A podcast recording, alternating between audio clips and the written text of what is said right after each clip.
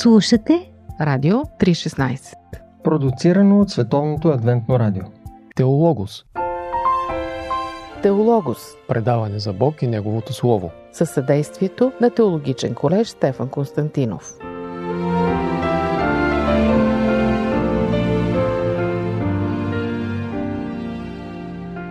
Здравейте, скъпи слушатели! Продължаваме с поредицата книгата с книгите. Разглеждаме накратко всяка библейска книга, нейния автор, съдържанието и посланието, което Бог предава чрез нея. Разгледахме първите две книги Битие и изход от така нареченото петокнижие, или това са първите пет книги на Библията. Днес ще продължим и с третата от тези пет, книгата Левит. Наш гост е преподавателя по петокнижие в Теологичния колеж Стефан Константинов, Атанас Стоянов. И с негова помощ ще видим какво означава Левит и какво съдържа тази книга. И така, какво е това Левит и защо точно Левит? Името Левит на тази книга бива дадено много по-късно. Евреите наричат отново според така първата дума, с която започва тази книга, Вайкара, или призовавам. На български текст е Господ повика. Разбира се, подредбата на думите е съвсем различна, но Вайкара е името на книгата според евреите. Ако попитаме еврейската традиция, обаче, Талмуда, тази книга е наречена закона на свещениците или закона на, на жертвите и тя е изпълнена с така доста подробно описание на някои от жертвите, които са извършвали по това време, описана е част от службата на свещениците. А защо точно Левит? Понеже още от книгата Изход разбираме, че племето на Левит е онова, което се занимава с службата на светилище. И понеже самата книга описва така доста подробно моменти от службата светилището, тя била наречена Левит. Тоест от Леви. От Леви, да, от името на едно от племената, Израилевите племена. Отново Моисей авторът, откъде знаем това? Да, точно така и всичко това, което казахме от този момент по отношение битие и изход, се отнася и за книгата Левит. Даже съм приготвил един текст, който бих искал да прочета. Той се намира в Евангелието на Йоан, 5 глава. Това са думи на Исус Христос.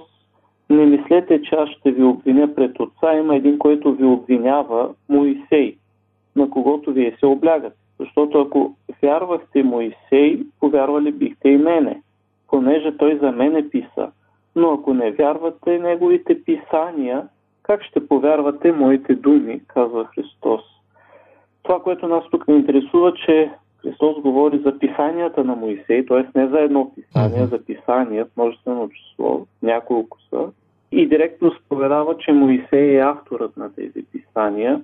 Както на друго място казахме, Христос директно цитира текстове от Петокнижието и казва, че Моисей е написал този текст. Mm-hmm. Така че авторът и на книгата Левит е Моисей. Книгата Левит си има своя особена структура. Научаваме ли обаче от нещо от книгата за времето и мястото на написване? Да, тя е интересна. Споменахме, че книгата Изход завършва с строежа на, на светилището и това, че Бог е слязал, обитава заедно с своя народ. И това нещо се е случило на първия ден от първия месец от втората година, а на първия ден от втория месец от втората година от пребиваването на израелтяните на Синай започва описанието на книгата числа. Така че самото време, което описва книгата Левит е около 30 дни. Mm-hmm. И това са 30 дни, в които Бог директно на Моисей, но този път вече в светилището, не на планината Синай, му говори и му разкрива как и каква трябва да бъде службата в светилището. Засягат се, разбира се, по-нататък и теми, свързани с а, живота на святост, който трябва да води Божият народ, там, който е призова. Книгата Левит е така е най-кратка от петте. Да, тя е най-кратката, но е а, точно в центъра на самото петокнижие. Тук може би малко ще изпреваря въпросите по отношение на нейната тема. Това е книга за не толкова за светилището като място, колкото за светостта. Mm-hmm.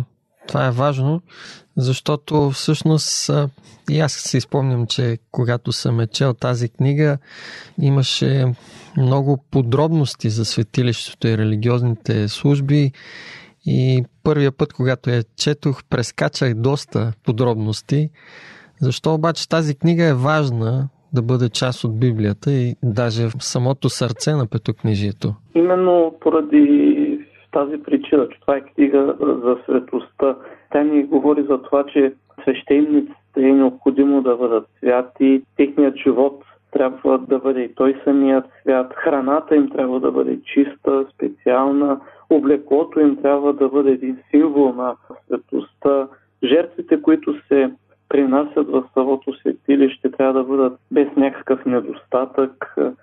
Самото светилище е свято, съдовете, предметите, които се използват вътре, там самите служби са святи. Част от жертвата, която се е давала на свещеника или се е вземала от свещеника, също е била свята.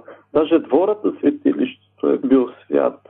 Така че това е един, един призив към целият народ. Знаем, че светилището първоначално, когато Израел е пътувал е, из пустинята, се е намирало точно в средата на, на лагера, когато народът е спирал да почива за по-дълго време и си е устоявал е разпъвал палатките. Светилището е трябва да бъде в средата uh-huh. на този лагер.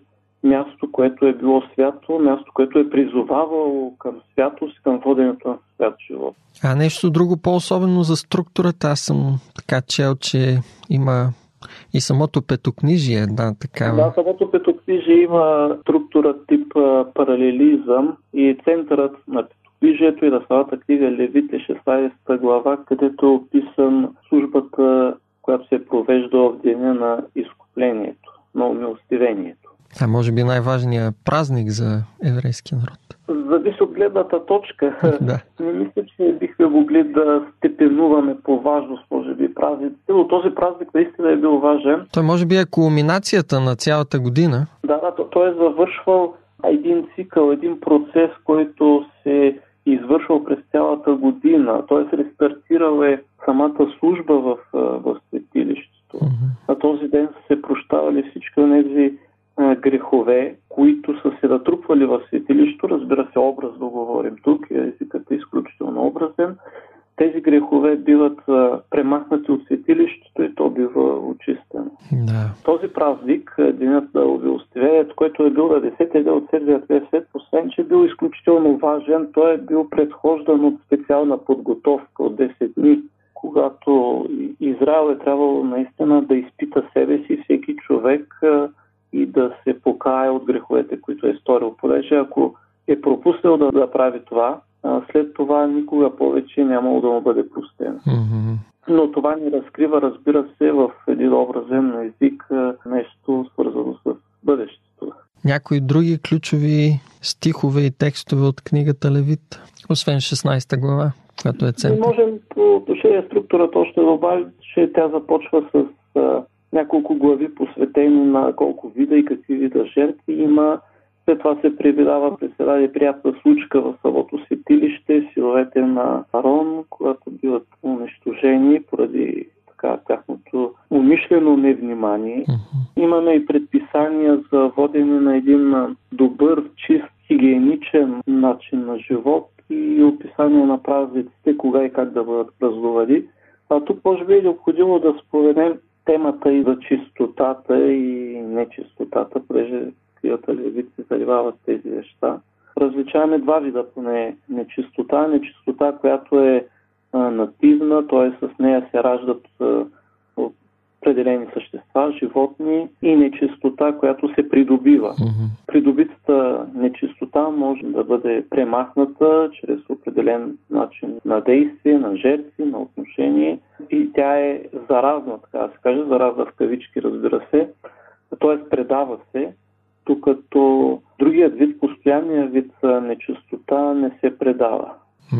И това е важно, понеже ни помага да разберем по-добре не само служенето на Исус Христос като свещеник и първосвещеник за нас хората, но ни помага да разберем по-добре и темата за светостта, за жертва и за ценността и на хората, и на заобикалящата ни среда. Да, и тук отново можем да говорим за христоцентричността, която е съсредоточена в Божията святост и жертвите. Книгата Левите е изключително христоцентрична, като започне от жертвите, самото светилище, свещеника, първосвещеника. Всичко това сочи към бъдещата жертва, към бъдещия първосвещеник, към онзи, който живее сред хората, Емануил, Бог сред нас. Да, и който служи за тяхното освещаване и спасение. Да, да. Добре, а нещо практично има ли в книгата, което Бог иска да ни научи, да ни призове да направим? Каква е веста за нас днес? Мисля, че споменахме голяма част от отговора този да. въпрос и а, той е свързан с а, именно светостта.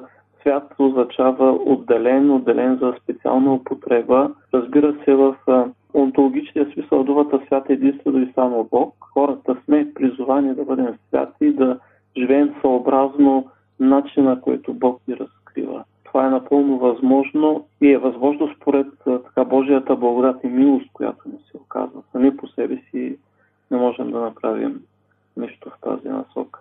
И в крайна сметка подражанието на Христос, разкрит ни в Евангелията в Новия Завет, книгата Левит сочи именно към това.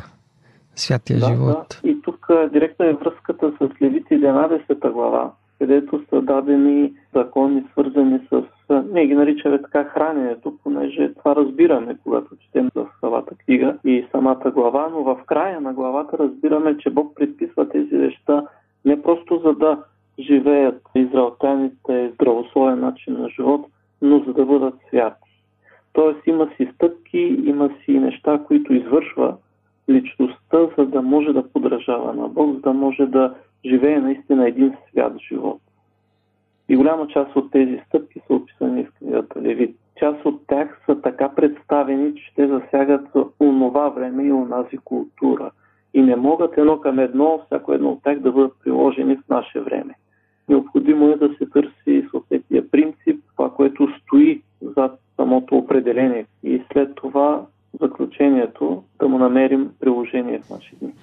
Ти ми напомняш и за тези изследвания, които съвременната медицина прави на различните видове меса и храни, де-факто, които потвърждават именно тази правилна диета, която Бог предписва да, на своя да, народ. Да. Със, със сигурност. Тук може да добавим нещо свързано с езика, който използва книгата Левит и на Свети. Имаме описание на някои болести, състояния, страдания на хората. Те са предадени според разбирането а, по това време. Не можем и нямаме право да търсим някаква точна установена медицинска терминология от една страна.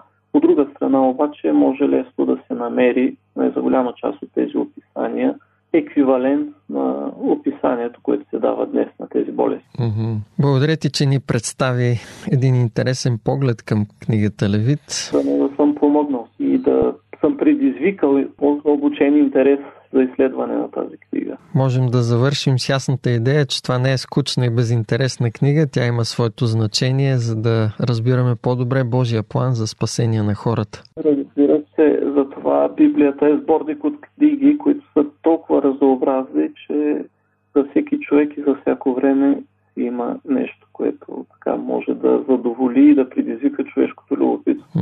Благодаря ти за участието.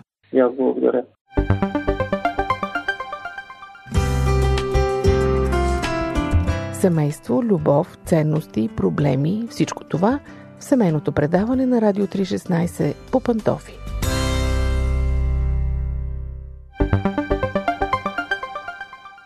Теологос –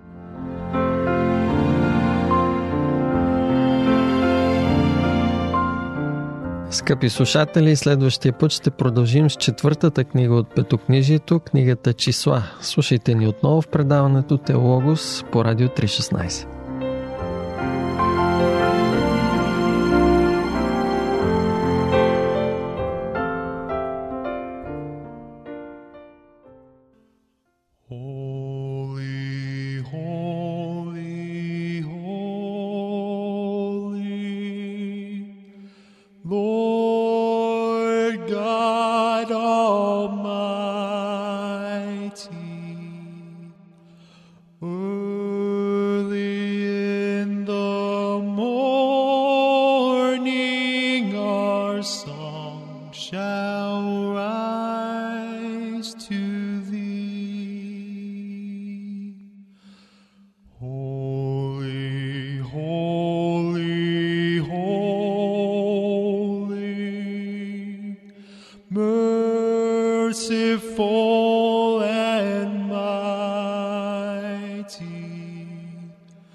God in three persons, blessed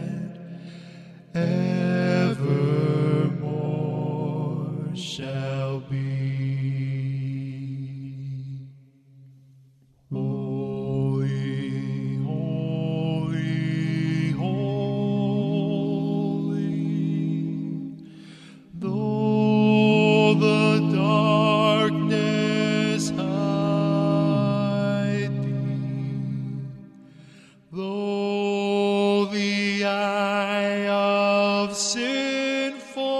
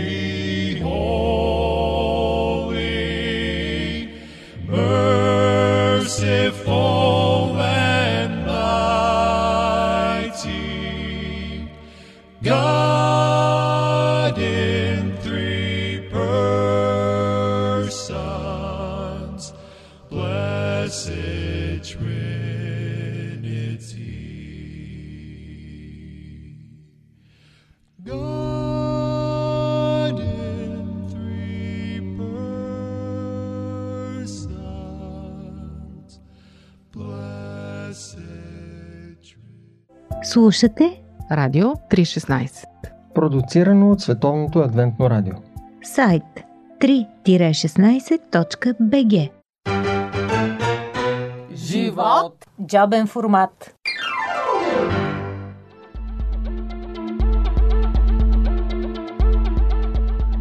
Скъпи приятели, днес в джобен формат уредното интервю от жетвата от форума Гейн, медийната конференция в Испания, а нашият гост е доста екзотичен, Даниел Дауд, с юрдански происход, а живее в Швеция. Всъщност, докато си говорим, си мисля, че той е повече швед с екзотичен вид, отколкото юрданец. Все още е толкова млад, а дори спечели и награда от някаква електронна игра, поставена за разтоварване от стреса при натоварената програма на този форум.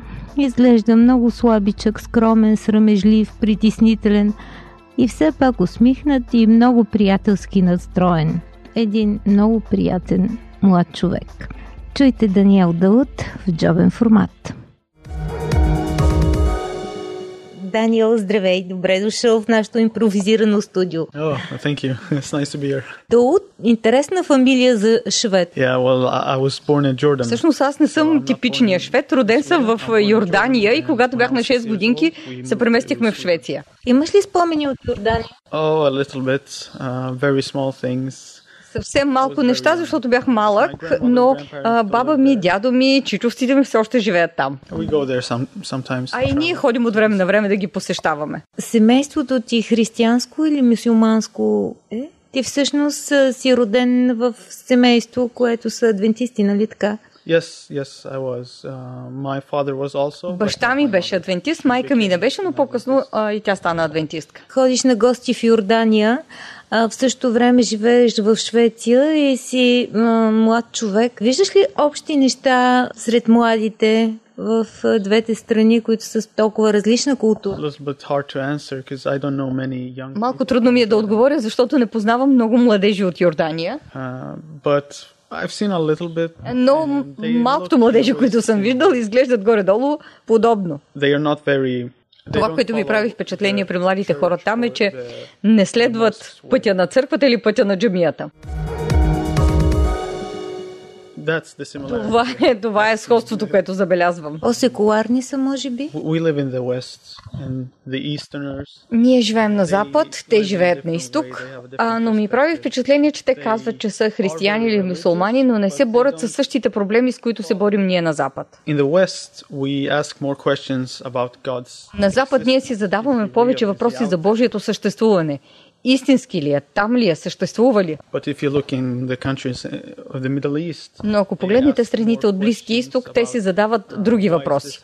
Защо се случва това? Защо Бог го допуска да стане?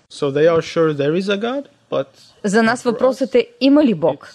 Те са сигурни в това. Така че ние не се борим с едни и същи въпроси. Това беше много интересно наблюдение. Любопитно и за мен. Да поговорим за твоите интереси. Какво те вълнува, какво те интересува? Really, anything about God and uh, the Bible. Интересувам се от всичко свързано с Бог и Библията. Yes, I love to study uh, the Bible and see what God has. Обичам да изследвам Библията, защото съм сигурен, че това е библейската истина. Това е абсолютната истина. Така че в Библията можем да открием много мъдрост и познания за живота. Обикновено децата, които са родени в църквата, много по-трудно стигат до тази лична среща с Бога, са ми споделяли, защото липсва този драматичен обрат, в който си бил невярващ, след това ставаш вярващ.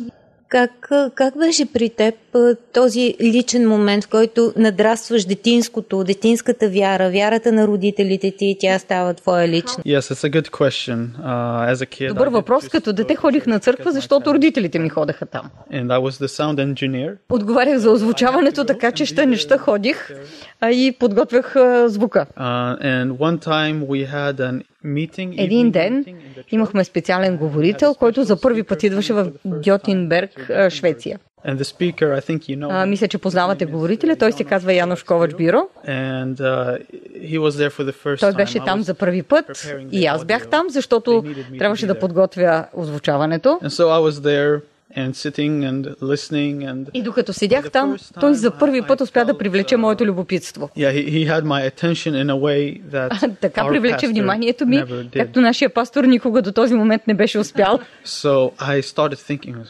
Започнах да си мисля, вау, ама това е истина, Библията наистина е вярна.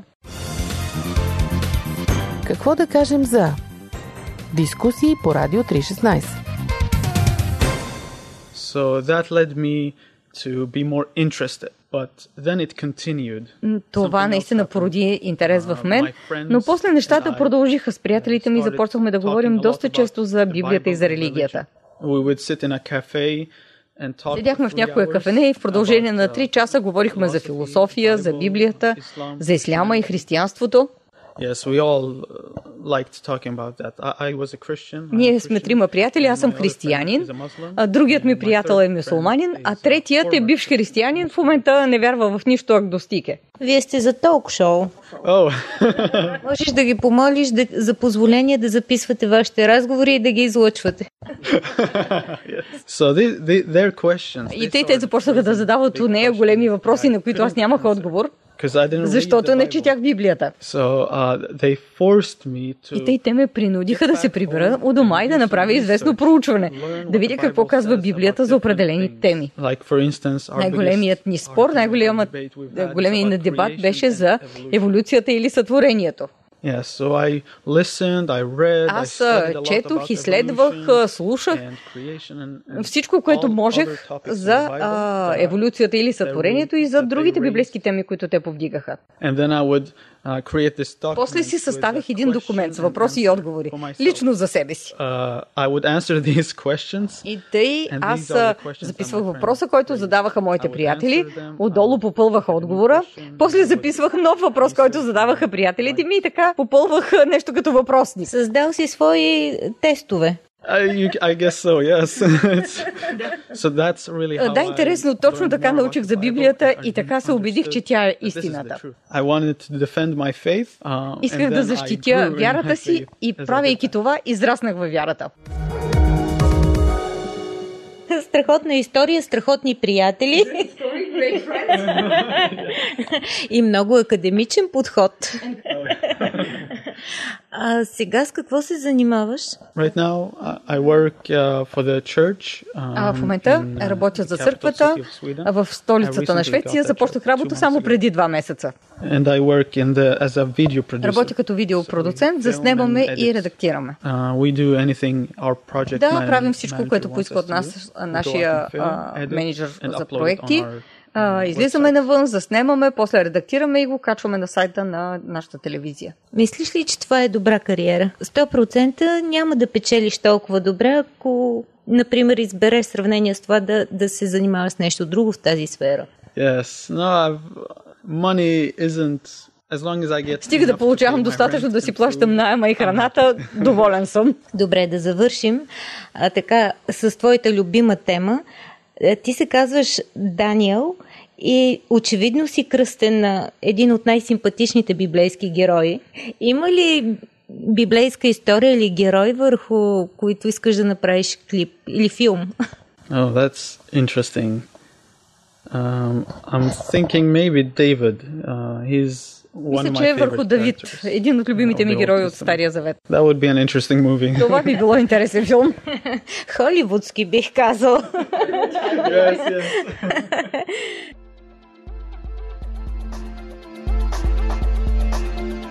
Скъпи приятели, това беше Даниел Дауд в джобен формат. На практика май не познавам нито един швед, но определено не си представях шведите като слаботелесни, тъмнокоси и чернооки идеалисти. Даниел Дауд ме изненада и дори си го харесахме. Струва ми се, че ще допадне и на вас. Все пак ние също сме пресечна точка на мисленето между изтока и запада. Радио 316. Продуцирано от Световното адвентно радио. Сайт 3-16.bg